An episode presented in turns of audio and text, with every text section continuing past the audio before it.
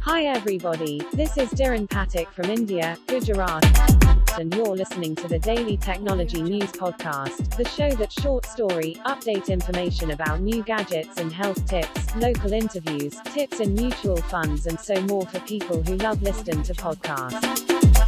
Only on my podcast.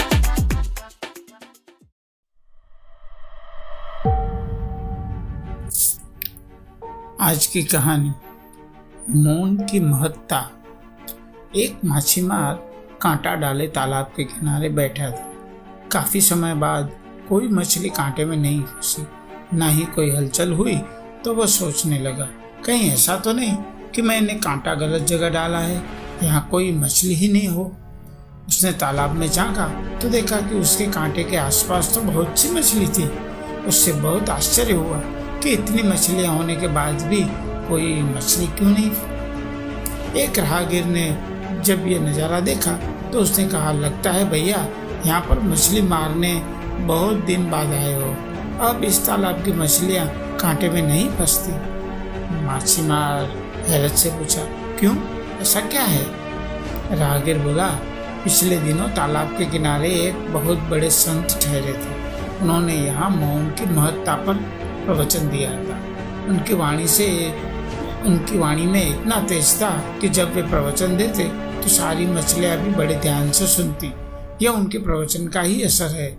उसके बाद जब कोई इन्हें फंसाने के लिए कांटा डालकर बैठता है तो ये मौन धारण कर लेती है।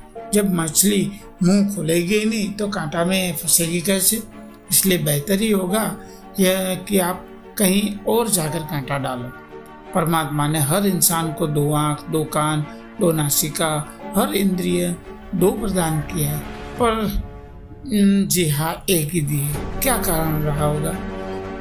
क्योंकि यह एक ही अनेकों भयंकर परिस्थितियों पैदा करने के लिए पर्याप्त संतों ने कितनी बार बात कही है कि जब मुँह खोलोगे तो ही फंसोगे। कैसे?